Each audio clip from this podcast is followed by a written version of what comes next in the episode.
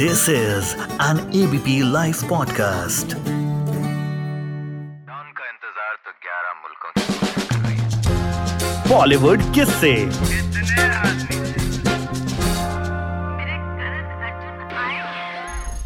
महबूब खान ने प्रेम चोपड़ा से कहा था कि मैं तुम्हें अपनी फ़िल्म का हीरो बनाऊँगा लेकिन कुछ गड़बड़ मत करना।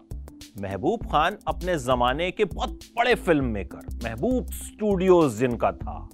वो अगर ऑफ़र कर रहे हैं एक न्यू कमर को तो सोचिए कितनी बड़ी बात होगी। प्रेम चोपड़ा के लिए भी बड़ी बात थी। लेकिन प्रेम चोपड़ा की किस्मत में हीरो बनना था ही नहीं। उन्हें तो विलेन बनना था और विलेन बनकर वो डायलॉग बोलना था। प्रेम नाम है मेरा, प्रेम चोपड़ा। याद है ना? लेकिन ये प्रेम चोपड़ा विलेन कैसे बने और हीरो क्यों नहीं बन पाए?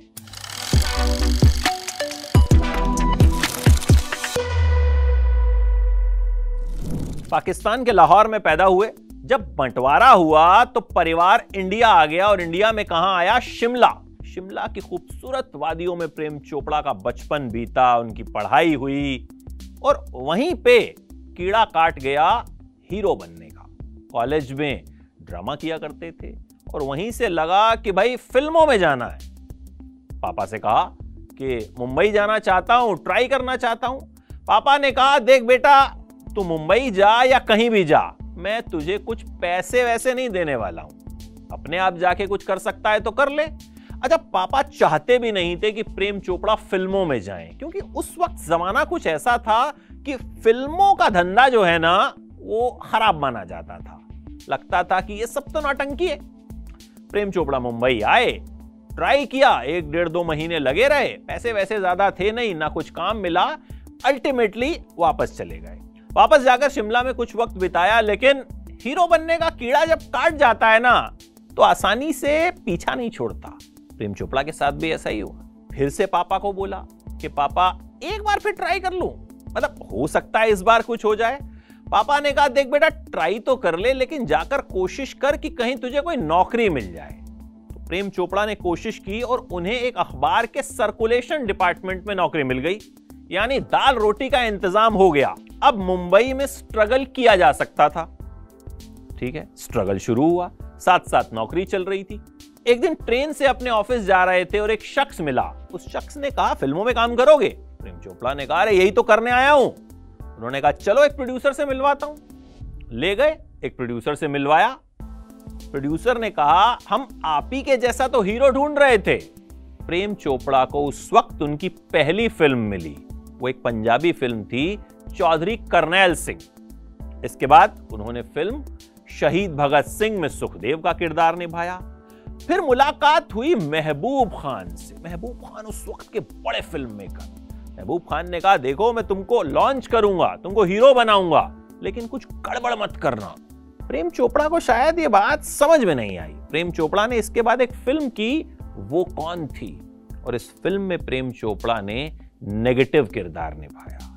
और इस फ़िल्म से प्रेम चोपड़ा बन गए विलेन खूब पॉपुलैरिटी मिल गई उनको। फिर वो महबूब खान से मिले। महबूब खान इस फ़िल्म के प्रीमियर पर आए थे। महबूब खान ने कहा, मैंने तुमसे कहा था ना, कुछ गड़बड़ मत करना। मैं तुम्हें हीरो बनाऊँगा। लेकिन तुमने नेगेटिव रोल कर लिया और इतने पॉपुलर हो गए हो। अब मैं तुम्हें लॉन्च नहीं कर सकता। तो प्रेम चोपड़ा को ये जो बहुत बड़ा लॉन्च मिलने वाला था, ये टल गया और उसके बाद प्रेम चोपड़ा नेगेटिव किरदार निभाते गए। उन्होंने खूब सारे नेगेटिव किरदार निभाए। एक फ़िल्म उन्हें मिली उस वक्त की टॉप एक्ट्रेस निशी के साथ। फ़िल्म का नाम था सपनी।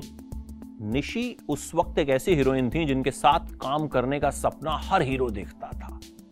प्रेम चोपड़ा को उस फ़िल्म में सांपों के साथ एक्टिंग करनी थी। पहला शेड्यूल पूरा हो गया। पहले शेड्यूल में सांपों के साथ कोई सीन नहीं था। लेकिन दूसरे शेड्यूल में जैसे ही सांपों के साथ एक्टिंग करने की बारी आई, प्रेम चोपड़ा ने हाथ खड़े कर दिए कि भैया मैं तो नहीं कर पाऊँगा और फ़िल्म ही छोड़ दी। उसके बाद प्रेम चोपड़ा को खूब मनाया गया। कहा गया कि आपके लिए नकली सांपों का जुगाड़ कर देते हैं, तब कर लीजिए। नकली सांपों का जुगाड़ हुआ, तब जाकर प्रेम चोपड़ा ने वो फ़िल्म पूरी की।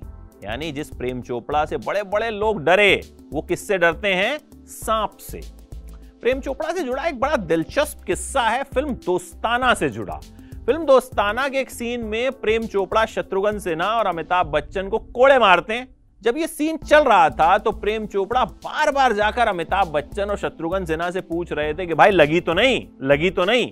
अच्छा अमिताभ और शत्रुघ्न को लगा कि प्रेम चोपड़ा को बड़ी फ़िक्र है हमारी यार। हर बार कोड़े मारता है और हर बार आके पूछता है, लगी तो नहीं?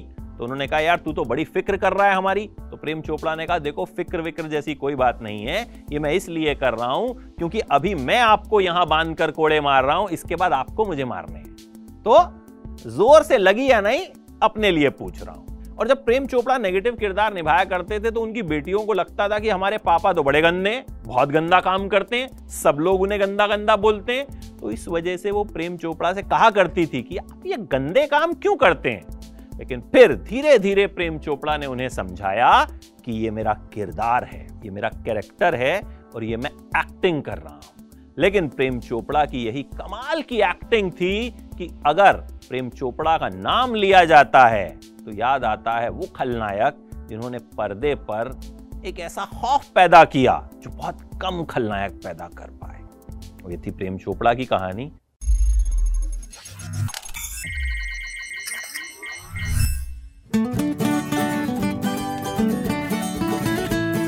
This is an ABP Life podcast.